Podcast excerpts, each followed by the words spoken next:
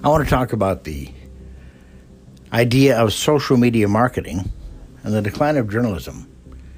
It's worth noting that liking something is being conflated with being influenced in some quantifiable way. The actual percentage of people who see a page on Facebook is somewhere between 5 and 10% of those who even follow a page. Is Facebook's way of restricting the flow of course for dollars. The prices they charge on a cost per thousand basis are exorbitant. The targeting methods pretty arcane.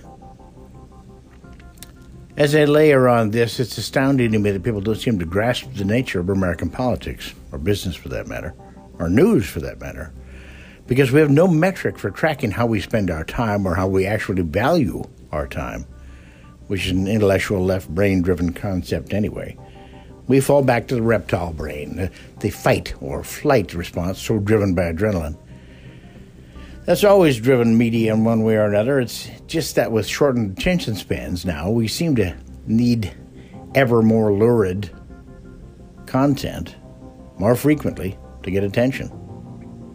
The lowering of the bar for entry to publishing, for all its democratic hoopla, has made news, news way less reliable, less trustworthy, and obviously less valuable at a time when it should be actually prized.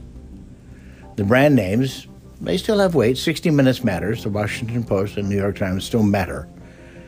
But increasingly, the din of a 100 million voices all speaking at once is drowning out sanity and the mind space required for cogent thought. The mutual political echo chambers are not serving us well. And finding a reasonable centrist view is difficult. NPR probably comes closest, largely because they're not driven by the need to make people's jaws drop immediately run to their digital back fence and share the gossip.